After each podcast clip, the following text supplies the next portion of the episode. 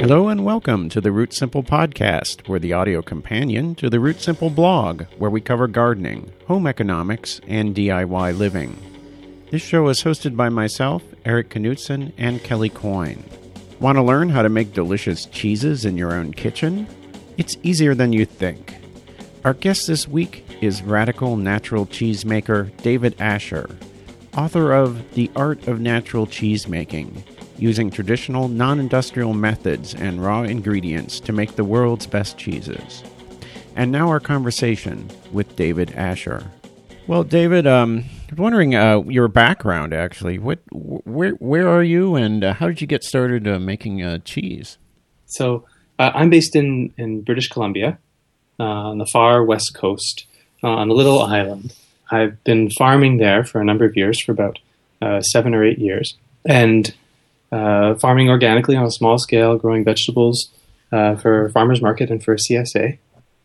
And uh, cheese making has sort of fit into the full circle picture of uh, of my farming. And uh, it was uh, it was sort of serendipitous that I that I that I that I, I came across a cheesemaker who was making cheeses in a small scale in her own home kitchen in a sort of guerrilla cheese making style without using any uh, store bought ingredients, just uh, using a broken down old refrigerator as a cheese cave. And I, I, I realized that I could probably do that. Like, I didn't really realize that cheese making was something that you could, you could really do at home. But seeing her uh, make uh, amazing cheeses in her own home kitchen really inspired me to try my hand at it. And I took that spark with me back to the farm and got some milk from my neighbor's goats and tried my hand at it and was amazed at the transformation. And I started getting more and more into it. Well, your your book is actually very different than the cheese making books that we had in our library. It's and, a great book. Yeah, by really, the way, it's, it's beautiful. It's beautiful, beautifully too. done. Very much. But um, you have an example in the book actually about the difference between contemporary and traditional ways of making camembert, which I thought kind of illustrated your approach really nicely. Um, what, what's the difference between those two ways of making that that particular cheese? So yeah, the way I make cheese is indeed very different from what uh, the vast majority of cheesemakers practice in North America. Uh, there's really only a few cheesemakers in um, in our countries, America and Canada, that are doing things in a the sort of natural, um, more traditional way that I practice. And uh, you know, the, the the, the example of camembert uh, really does define very well how uh, how disparate these two um, styles of cheesemaking are. And uh, in the sort of standard cheesemaking practice in North America, um, when cheesemakers make their camemberts, the first thing they do is they pasteurize their milk to assure that there are no unwanted microorganisms in it that could uh, cause blemishes to grow upon the rinds of their camemberts. Uh, if there was unwanted species of fungi in the raw milk, then they uh, might end up with spots of uh, blue or green or whatnot on their uh, white camembert cheeses. After their milk is pasteurized, they add to that milk um, a freeze-dried starter culture, a packaged starter culture from a uh, culture company like Danisco, which is actually a subsidiary of, of DuPont, um, uh, you know, the world's one of the world's largest agribusiness and biochemical uh, multinational corporations. Um, and then they add in also a freeze-dried fungal spore to help that help that cheese grow its white rind. So the starter culture helps the, the milk transform into cheese, and then the freeze-dried fungal spore helps that camembert grow a white rind.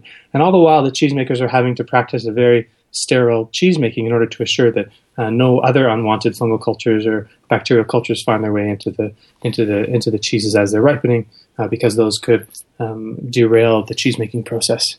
And you know, cheeses that evolve from this style of cheese making can taste very good. You know, if the if the milk is good and the cheesemakers are very conscientious about the cheese making process, but there's something that's really missing from uh, cheeses made this way, and I, I believe that's really the the soul of the cheese because the, the cheesemakers when they're making cheese this way they don't they're not working with the uh, the microorganisms that are actually in that milk. In fact they're they're they're they're working against the the microbes that are in the milk. They're pasteurizing sterilizing and then adding back these freeze dried cultures and not allowing the, the milk to really express itself as it's transformed into cheese. Now when a camembert is made in a more traditional way cheesemakers work with the milk raw they do not pasteurize it and you know most uh, camembert cheeses made in uh, in France are made with raw milk. And that raw milk has in it uh, all the microorganisms that cheese uh, really needs. And uh, when I make my cheese, I, I, only add in, I only work with those indigenous microbes saving some whey from a previous batch of camembert or using kefir as a starter culture, which has a very similar microbial uh, diversity to raw milk. And that kefir or whey starter also has in it a fungal culture that's indigenous to raw milk that can help camemberts grow a white rind without having to add in any freeze-dried fungal spores uh, from uh, from DuPont. Uh, so, mm-hmm. and all you got to do as a cheesemaker to encourage those cheeses to grow their white rinds is after the cheese has been made, after the milk has been transformed into that w- little wheel of cheese, and the the cheese has been salted and put away into the cave to age. All you have to do is wash down the rind of the cheeses once or twice with some salty whey to discourage any unwanted fungal cultures from growing on the cheese and to encourage milk's indigenous Geotrichum candidum fungus to grow a beautiful white rind on the camembert. And all you got to do is do that. All you got to do is wash the rind of a cheese once or twice as it's aging during that the first week it's in its cave, um, and the cheese will grow a beautiful white rind without having to add in uh, any store bought ingredients. Now, why? Okay, why don't our camembert producers wash their rinds? Why? How did it get to this point where there's this discrepancy between, say, the French process and the American process, and how did this all come about? Well, in- interestingly, you know, I, I don't know if any French cheesemakers are still washing the rinds of their cheeses to allow them to grow white rinds. It may very well be that French camembert makers are, are using the same sorts of industrial cheese. Oh, but with raw milk. Um, but they're using raw milk, but they're still adding in the, the freeze dried fungal spores. Mm. And this this to me is indicative of the of the idea that a lot of cheesemakers aren't you know have have lost the the, the traditional methods uh, uh, with which you know camemberts and other cheeses has been have been made for millennia. Uh, we, we distrust traditional methods in cheese making. Uh, we're fearful of the microorganisms that are in our milk. Uh, we believe that you know raw milk, as it comes from the udder, is supposed to be sterile, and any microorganisms that are in it are there as a result of contamination. And so, uh, the idea of working with those microbes uh, is is not attractive to cheesemakers because it's believed that you can get a more predictable and more more flavorful cheese if you use these laboratory raised single strain packages of microorganisms, which are used you know, across the cheese making world, both in North America and in Europe. Now, to get back to this on a home level, so you mentioned I'm going to either need kefir grain or I'm going to need uh, some whey, uh, presumably from a previous batch. Now, right. what do you recommend people for home cheese making do of those two methods? I recommend uh, for a home cheesemaker who's not going to be making cheese on a daily basis. Right, because you'd have to, yeah, you'd have, it's like bread, you'd have to be making it daily, right, so, in order to use the whey. Yeah, I, rec- I recommend uh, keeping a keeping a kefir culture because uh, you don't need to make cheese every day to keep the culture happy and healthy. You just need to feed the kefir culture on a regular basis, just like a sourdough bread starter. So you don't, you know, just like when you're baking sourdough bread, you don't need to bake bread every day. Um, but you need to feed your sourdough starter in between your bread baking sessions to assure that the culture remains happy and healthy and vital. And the same is true with the kefir culture with respect to cheese making. In fact, there's very many similarities between you know the, my kefir use in cheese making and sourdough starter culture in bread baking. So this is a kind of wild fermentation then. Now, how and to help me with my nervousness here, how often uh, does a batch go south or go wrong? So you know, the main reason why a batch will go will go south is uh, because of the quality of milk. And this is one of the hardest things for startup cheesemakers to kind of uh, grasp is that the quality of the milk is uh, for drinking is not the same as the quality of milk for cheese making. Um, and uh, you know, we can take a glass of we can take some milk that's been sitting in the fridge, raw or pasteurized, and drink it after it's been sitting in there for for two weeks and not have any ill effects um, from drinking it. But if you uh, take that same two week old milk and transform it into cheese, the cheese is going to have some really strange characteristics. Like all sorts of terrible things could happen to it um, when it's transformed uh, into a, into an aged cheese. And most of the problems that startup cheesemakers uh, have, it, uh, you know, is uh, result from using milk that's you know not of a good enough quality. And if you're using a, a really good raw milk that comes from uh, well tended animals, that's fresh from the udder, you know, that hasn't been refrigerated for too long, cheese making is remarkably easy, and there's very few things that go wrong with it. Um, if you approach it from a, a more traditional method like the, the, the style of cheese making that I teach. But now, of course, raw cheese, raw milk is illegal in many places. So, if I don't have access to raw milk, am I kind of out of luck, or can I work with? Oh, no, not at all. You're not. Out, you're not out of luck at all. The, the methods that I teach uh, work perfectly well with pasteurized milk, um, and so long as the milk is freshly pasteurized, it will work too. Um, so, you know, if you're going to be purchasing milk from the grocery store to make this to make your cheeses, um, just make sure that the milk is as as fresh as possible. Um, find out what date the milk is delivered to your grocery store, and you know, purchase it you know that day or the day after it. And make cheese with it as soon as you can, because as milk sits refrigerated, it loses many of its best qualities, and it's hard for a lot of people to grasp this. But I, I like to explain it to people. Uh, I like to make the, the comparison of milk to spinach. You know, if milk uh, you know, you, if spinach is sitting in your refrigerator for a, a, couple of days, it degrades quite quickly. The, you know, the leaves wilt, uh, the flavor changes, the nutritional quality changes ra- rather rapidly. And the same is true uh, with milk. You can't, but you can't necessarily see the changes. But uh, milk that's three days old will respond very differently in the cheese making process to a milk that's uh, just one day old. What about ultra pasteurized milk? I see that more and more on the shelves. Now, you can't use that for anything, right? Yes, unfortunately, um, uh, we, are seeing very many milks in the grocery store today that are uh, really too processed to respond well to the cheese making process. Um, one of the milks that you know doesn't respond very well is ultra pasteurized milk. Uh, it does not work for cheese making because the high heat treatment changes the milk's character, it changes the milk's minerality and uh, the strength of its proteins, and the milk does not form strong curds, and it's very challenging to transform that milk into cheese. Uh, homogenization is another another processing technique that most milk in the grocery store is subject to that ruins its cheese making quality. Um, really, uh, it's very difficult to make cheese with these over processed milks, but you can still use those milks to make kefir. Um, and I use homogenized milk or uh, ultra pasteurized milk. I even used um, UHT milk the other day to make some kefir, and it was actually quite delicious. Hmm. Um, but I, I would never use it to make cheese. It just wouldn't. It just would not work. When you're working with the supermarket milks, what's different about the cheese making process, or or is it? Yeah, I, I, I think I understand your question.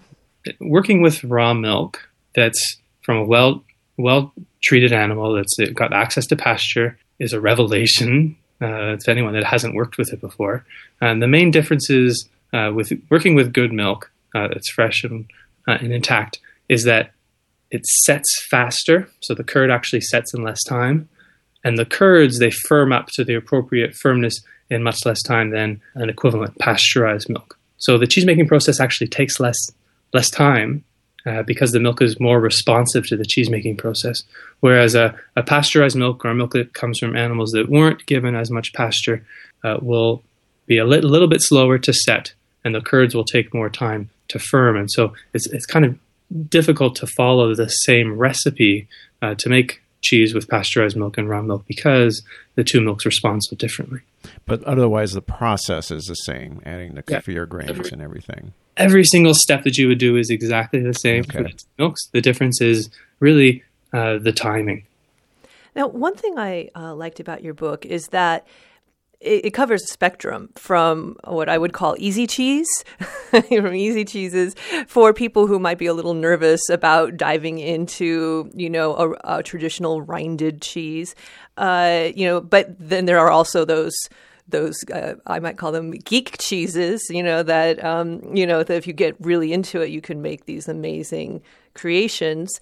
But I wanted to um, just to give people a taste of this. What um, I wanted to ask you to talk about easy cheese. Like uh, I was intrigued with paneer, for instance, which doesn't need anything. Uh, you don't have to have rennet or any of those scary things. just just vinegar, right? Ingredients. That's it. That's it. Really, all you need is milk and vinegar or lemon juice and a bit of heat.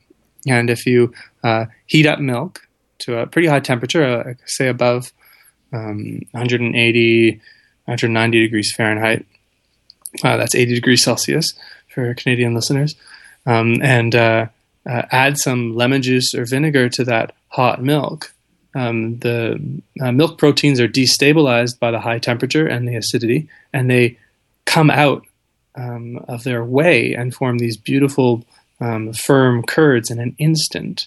And those curds can then simply be strained um, out of their hot whey and uh, uh, drained in cheesecloth in a colander. And uh, in half an hour, they'll have firmed up into a beautiful uh, paneer that can be uh, used in all sorts of uh, delicious Indian recipes. And it's also queso fresco, which I didn't know. It's the same Yes. thing.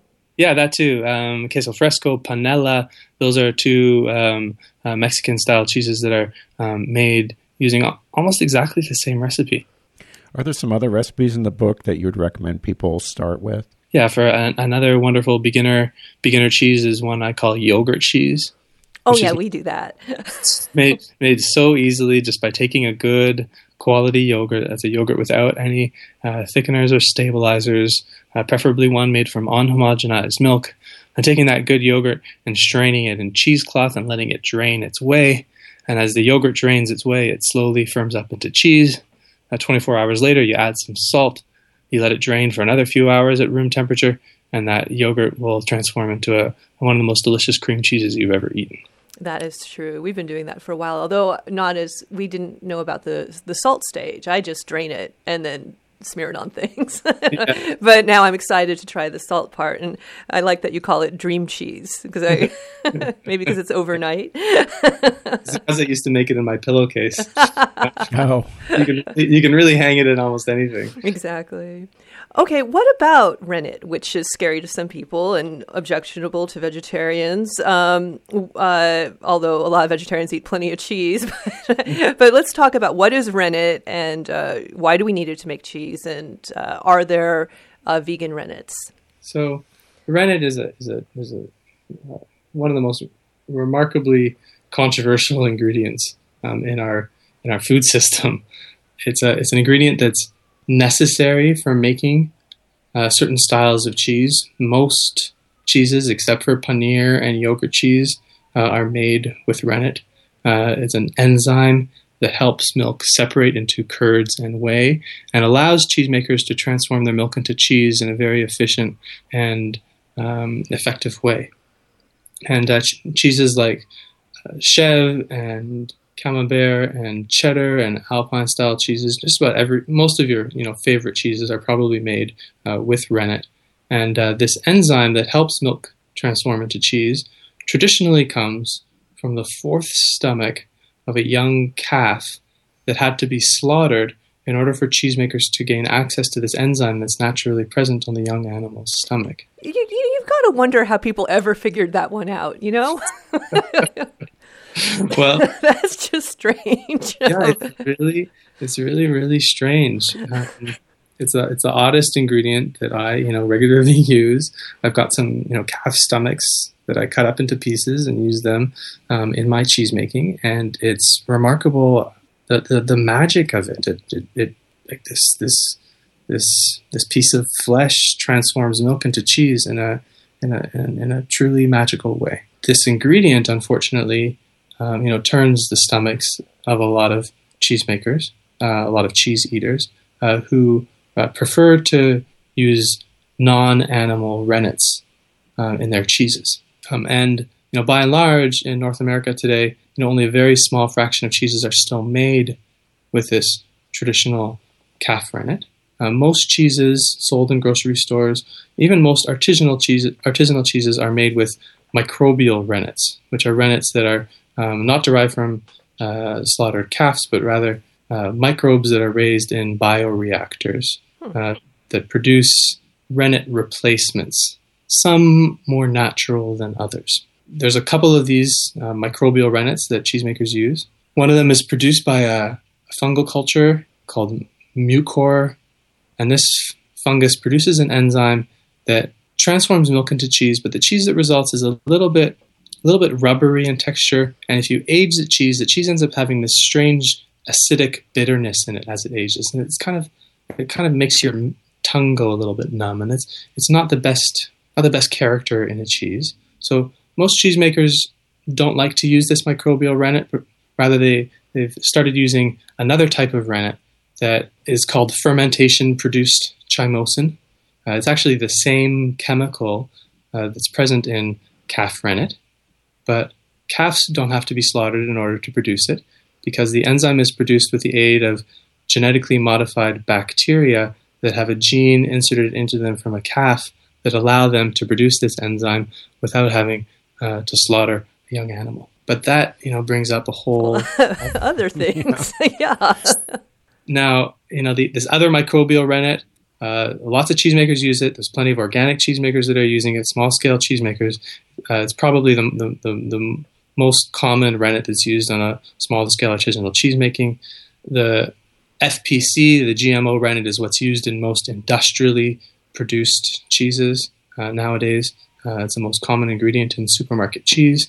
Um, but even though even the you know this other microbial rennet that small scale artisanal cheesemakers use, uh, you know, it, even though it is free from GMOs and so doesn't won't irk people in that way, that rennet unfortunately is produced by you know that same company Danisco, which produces most cheesemaking starter cultures, which is a subsidiary of DuPont, one of the world's largest promoters of genetically modified agriculture. And so using that other microbial rennet that's not GMO still promotes GMO. And so for me, it's really challenging to to, to encourage people to use that that other rennet you know, my, a, a, calf rennet for me is the most natural, the most ethical. You know, it can be produced in a natural way.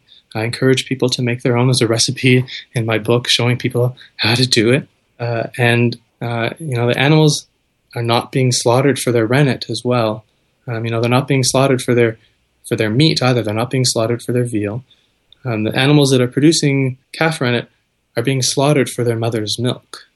Uh, there's no way to separate animal slaughter from dairy production. Animals, cows that produce milk, goats that produce milk, have to produce uh, calves and kids as well. And most of those calves and kids aren't needed by the dairies, especially the unfortunate males, mm.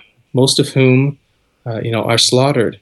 Uh, it used to be traditionally that they would be raised for a few months on their mother's milk to produce veal uh, or suckling kid, although nowadays people aren't buying much of that anymore in North America. Uh, instead, dairy producers these days uh, either sell their young animals off to feedlots that fatten them up on soy and uh, transform them into hamburger meat for for fast food joints, or uh, unfortunately, they are forced to uh, slaughter them at birth because there's no market for the young animals. And what's involved actually in making your own rennet from a calf? Uh, I know you said you have a recipe in the book, but what's the basic process of doing that? The basic process of doing it is is a it's, it's, a fairly it's a fairly long process. It's not that involved. There's only a, a few steps in making it, um, but it takes time to to cure the stomach. Uh, in order to produce it, one has to find an animal that's that's young, it's still still drinking its mother's milk, and is still producing an enzyme in its stomach that helps it digest its mother's milk.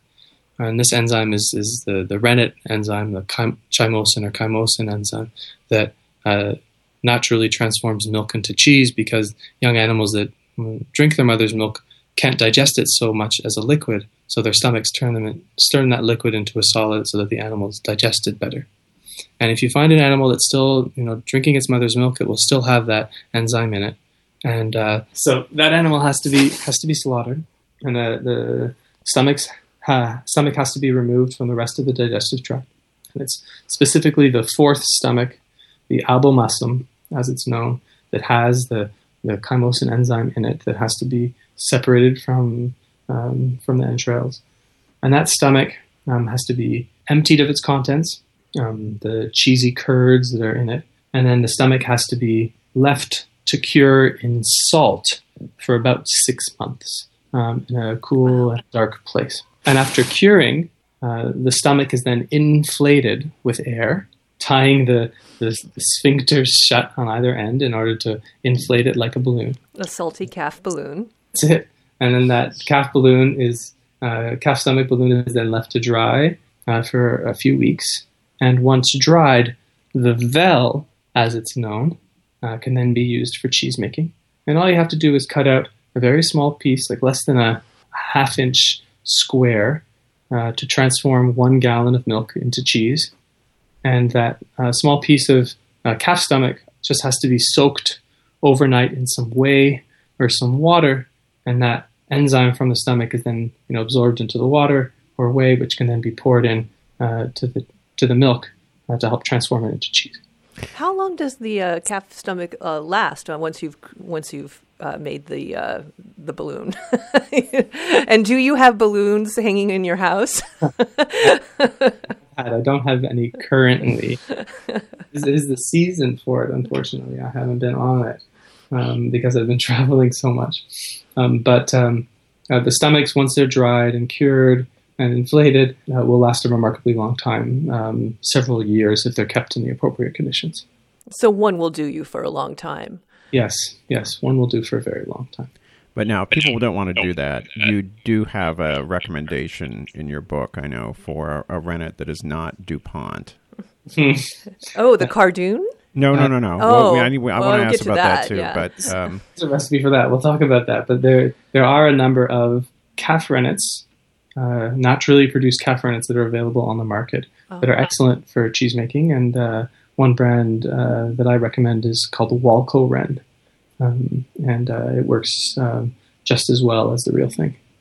Now, I was excited to see in your book a reference to cardoon, which is something that we have a lot of, uh, sort of unfortunately, growing in our yard. It, it grows like a weed. Uh, but uh, I was interested to see that that's that's also a rennet, uh, the flower stems of it, right? Have you ever worked with cardoon flowers? Yeah, I, I have. I've I've, uh, I've worked with it a lot, and I've I've eaten a lot of cheeses and yogurts that are made with it. It's uh, it's a natural enzyme produced by the the flowers. It's present in the the, the petals, I believe. Um, I'm not sure botanically which part it is. But it's the it's The, the, purple blue- parts? the purple parts. Yeah. and maybe it, it, it, uh, and these uh, purple flower um, petals are, um, are, are are cut off and dried um, and used as a coagulant for making a wide range of cheeses and fermented dairy products in certain parts of Europe and North Africa.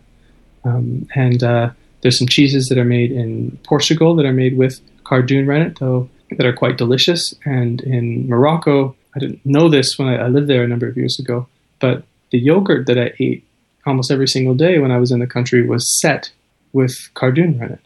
Huh. Yeah. Really?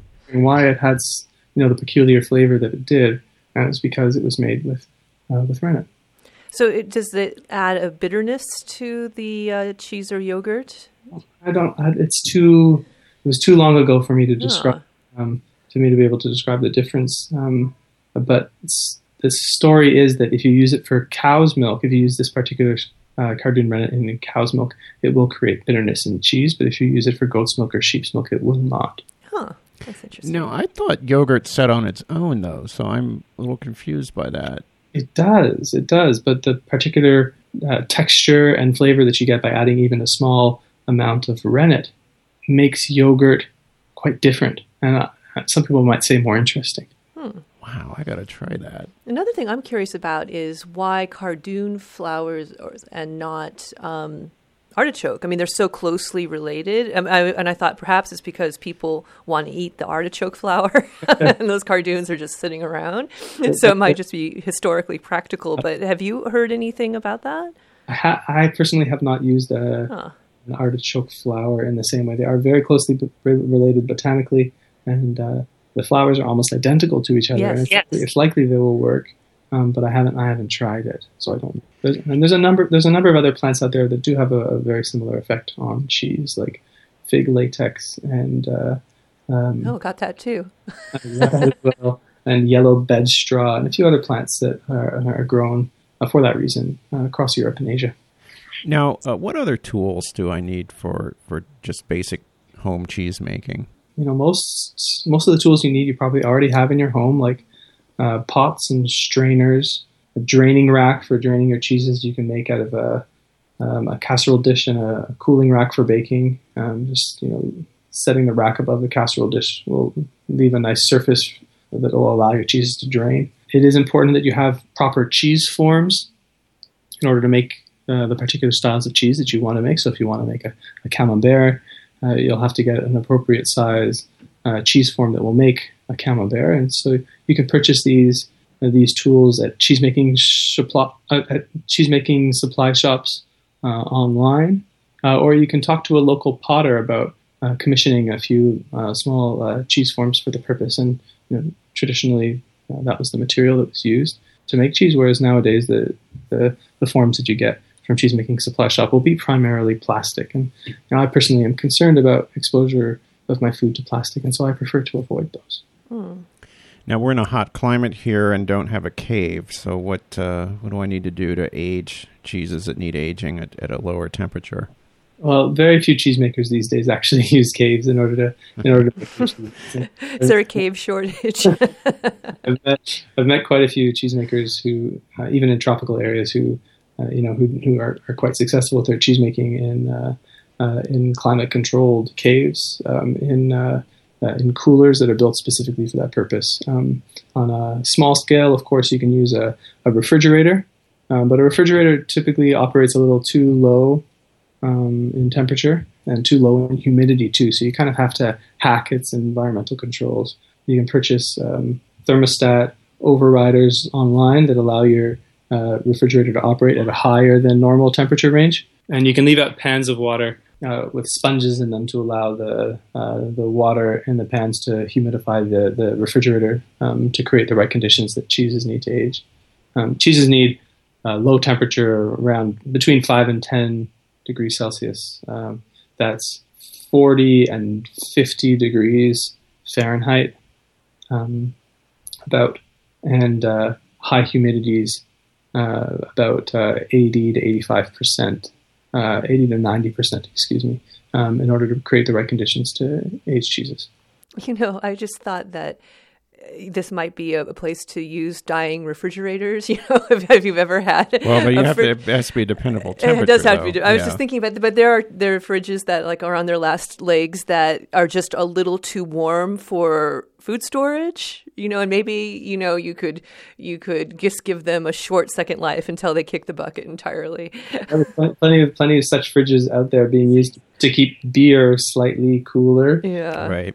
Uh, and uh, they could also be used to make that's an reason. I've got I've got a refrigerator that doesn't quite keep its cool at home, and that's what I use. Yeah, uh, see. there you go. yeah. Um, you know, one one thing that's kept me from more. We've we've done a few cheese making experiments, but I have whey guilt. Like, what do I do with all the leftover whey? Well, it sounds like you've got a garden. Am I am I correct? Yes. Yeah. Now those cardoons would grow beautifully as, as they need no encouragement. no, but we could use the whey on other plants as a fertilizer. You could use those as other uh, direct as a direct um, fertilizer, um, direct liquid fertilizer to any on any plant in the garden. And I um, uh, have been using it for years um, in my garden plot, um, feeding you know nitrogen demanding crops like corn and greens and squash and other things. Chickens, right? Do some people give whey to chickens? Yeah, yeah. Chick, uh, whey is a wonderful nutritional supplement for chickens and other livestock. Um, chickens will peck away at, at whey all day. uh, uh, pigs will just lap it up before it's even poured out of the bucket. Um, and uh, you can even wean. You know, if you if you've got animals, uh, if you got cows, if you're, you're producing your own milk, you can even wean your young calves off their mother's milk using whey. Lots of great, lots of great uses for it. You can cook with it. Um, you know, it's a great replacement for buttermilk and pancakes and oh. uh, and uh, other baked goods. Uh, you can use it as a replacement for water uh, when you're making soups or stocks or gravies. Um, you're cooking beans or, or grains. It adds a lot of flavor and nutrition to them. Um, so there's all sorts of wonderful uses for it. no need to be guilty about the extra whey. Oh, and you can make ricotta with it. Yeah, and if you got the right whey, and uh, not every whey will work, but the oh. whey from rennet cheeses will. If you got uh, if you got that sort of whey, all you got to do is bring it to a boil and add some vinegar, and that whey will transform into a beautiful ricotta. Okay, so you've got me really excited about making cheese. Which, to be honest with you, I had, I had now we're in trouble. yeah, we're in trouble. I had, I'd kind of given up on it a long time ago. no but, more hobbies. Yeah, no, no more hobbies. Uh, but once I get past the easy to make cheeses, so there's some that you think I should graduate to, like an intermediate cheese. Yeah, an intermediate and then an advanced cheese. Yeah. So the, the next one I would recommend uh, is uh, is a rennet cheese, and that is uh, that is Chèvre. And Chèvre is a is probably the easiest rennet cheese to make, and uh, a great one to begin with. And uh, it's not a it's not a cheese that needs to be aged. It's one that's ready in just a few days. Um, and um, all you really have to do is get, and this is good practice for cheese making, uh, is find a, a, good source of milk. And it's important that you get good milk for making a chev, um, because if you get an over processed milk, the, the, the, the process fails. Um, it's really important to go out and find um, uh, go out and find a, a, a, goat's milk that is raw, and if it's not raw, you have to make sure that it's unhomogenized, so it hasn't had its its cream blended in.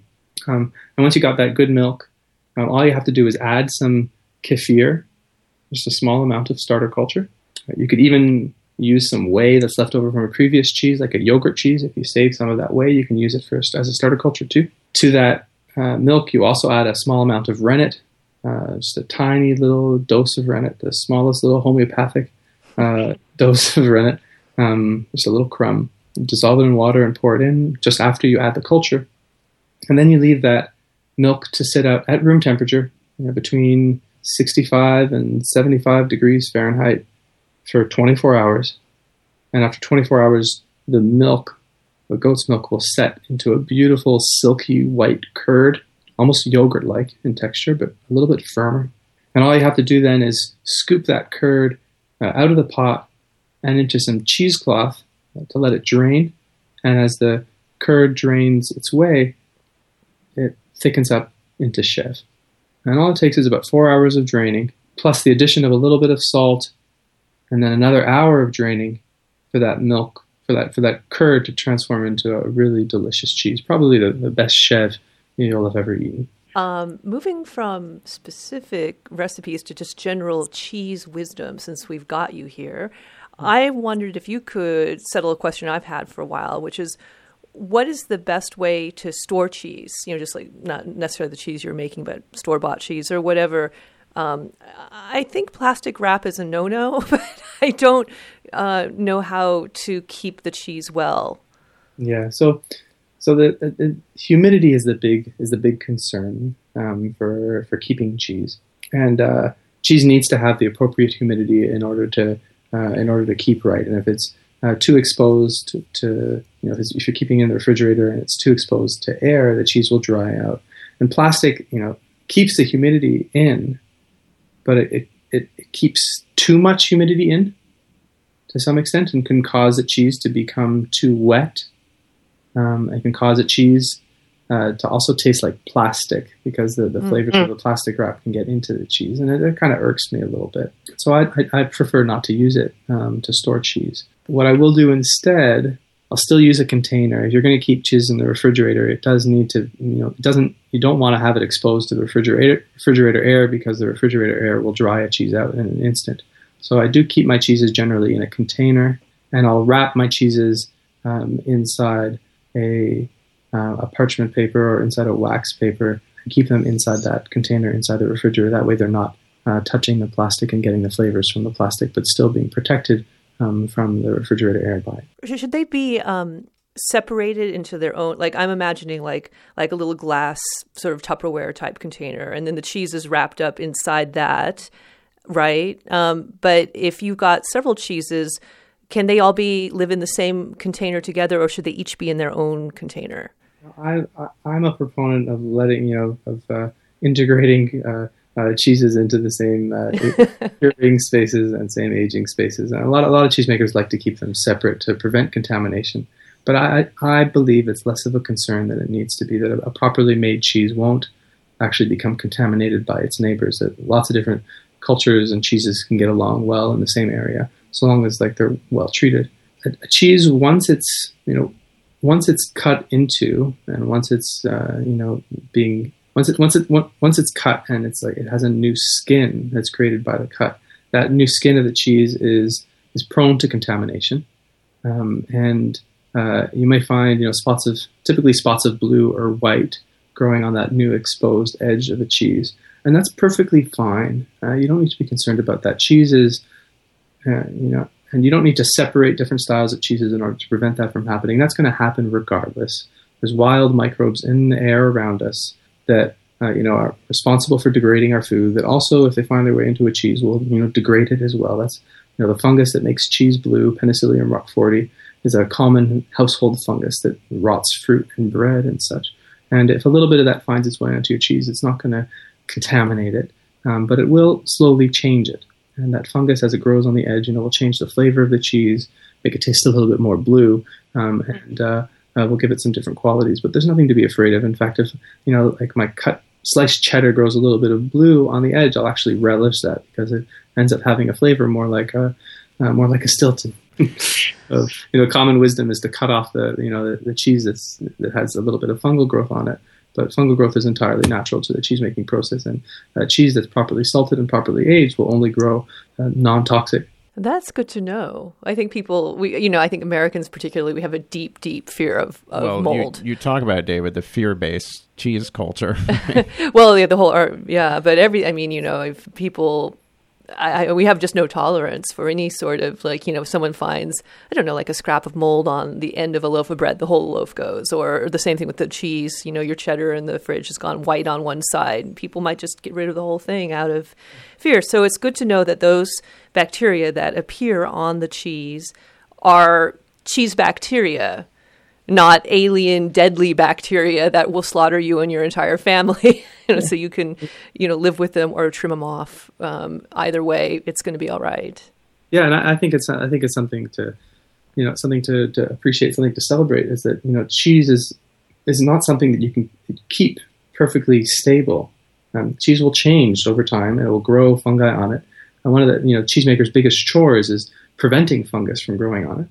Um, now that fungus isn't necessarily toxic to the cheese. It doesn't, uh, though it does affect the cheese's flavor. Cheesemakers generally just keep the fungus off of the cheese for aesthetic reasons. Um, it's usually just they don't like it. They don't like the looks of it, uh, and uh, I think it's something that we can really learn to appreciate. Uh, my favorite cheeses, and a lot of you know artisanal cheesemakers' favorite cheeses, are ones that are you know intentionally uh, intentionally cultivated with these fungal cultures that help develop much more interesting flavors in their cheeses. And you have some amazing pictures in your book of those sorts of cheeses. But lastly, I want to. I'm just curious about the cheese scene in Canada. Um, you know, is raw milk legal there? What's the raw cheese scene? What's your thoughts about the future for cheese making in Canada and cheese making in the U.S.? Now, uh, the cheese scene in, in Canada is quite similar to the cheese scene uh, in the United States. The raw milk scene is different um, and uh, as well as a difference between uh, most of Canada and Quebec, which is essentially another another country with respect to its uh, mm. its milk and cheese regulations, and I'll talk about that in a minute. Uh, but um, uh, Canada and the United States, we both have regulations that that control raw milk sales in certain jurisdictions. Uh, in the United States, I don't know, around 50% of states allow raw milk sales in some, to some extent, whether it's directly from the farm or at uh, a farmers market or at uh, or actually at the grocery stores. Um, in a couple of a couple of cases, if the milk is produced up to a very high standard of quality to be sold raw, and that's the case in Pennsylvania uh, and in uh, California and a few other states uh, where raw milk can be sold um, in grocery stores. Uh, in Canada, raw milk sales are illegal across the board. It doesn't matter where you are uh, it doesn't matter uh, where you're buying it from. It doesn't matter how the milk is produced. It doesn't matter if the milk is tested for illness or not. It doesn't matter if the animals are treated well. Uh, raw milk is considered dangerous, and uh, the public is not allowed to have access to it. And farmers uh, who uh, attempt to sell it to the public or make it available to the public will find themselves in financial ruin because of the court battles that they have to fight um, in order to, you know, continue to do what they want to do. And there's a few farmers in Canada who have really been putting up a fight um, uh, and uh, I really respect what they're doing. Uh, when it comes to cheese, our um, our, our, our, our, cheese making regulations are very similar to those in the United States. cheeses have to be, if they're to be made with raw milk, they have to be aged a minimum of 60 days in order for them to be sold raw. So you cannot make a cheese like a chèvre or a mozzarella or any fresh cheese aged, aged less than 60 days with raw milk and that's the same across the border. Uh, the exception is Quebec, interestingly. Uh, in Quebec, um, legislation was uh, uh, approved recently that allows cheesemakers to produce uh, their traditional raw milk cheeses. And Quebec has a really long, outstanding uh, cheese making tradition that dates back to you know its its French colonization.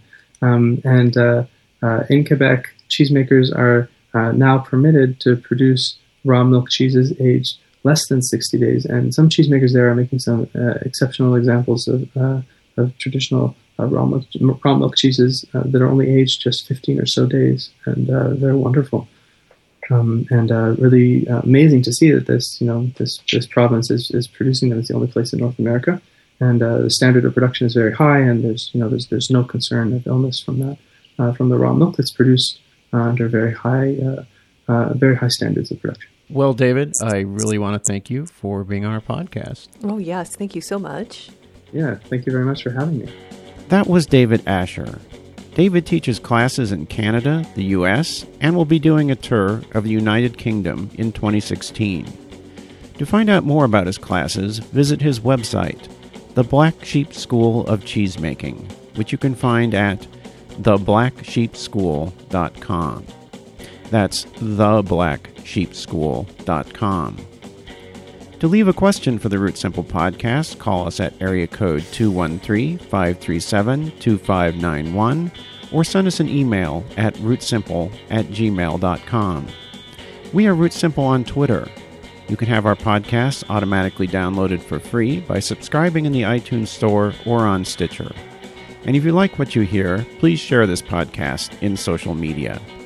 You can support the Root Simple podcast by buying a copy of one of our books through the Amazon links on our website, which is rootsimple.com. Our theme music is by Dr. Frankenstein. Thank you for listening.